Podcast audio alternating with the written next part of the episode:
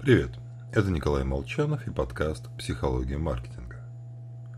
Итак, двигатель самолета барахлит. На крыле видны всполохи пламени. Подходящего аэродрома рядом нет, и капитан воздушного судна принимает решение садиться на свекольное поле. Самолет срезает верхушки деревьев, но мастерство пилотов и толика удачи приводит к счастливому финалу. Все живы, серьезно пострадавших нет. Другой случай. Руководитель технической службы полетов выпускает инструкцию по дополнительной проверке электропроводки и обеспечивает контроль над ее исполнением.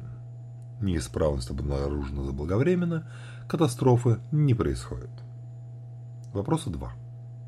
Фильм с каким сюжетом вы бы предпочли смотреть? И второй, а в реальной жизни в какой ситуации хотели бы оказаться? Ответы, полагаю, понятны. Более того, в первом случае пилотов ждет заслуженная награда. Возможность написать книгу, увидеть фильм, снятый о себе. Да что там, их будут уважать даже собственные дети-подростки. О втором никто не знает. Авторы идеи не наградят. Считается, что он делает свою работу. Защита от чего-либо – чертовски незаметный и неблагодарный труд. Единственное, что понятно – за ее внедрение заплатили денег. А принесла ли она результат, порой вообще невозможно определить. Аналогично, как мне говорят знакомые врачи. У нас запоминают только ошибки.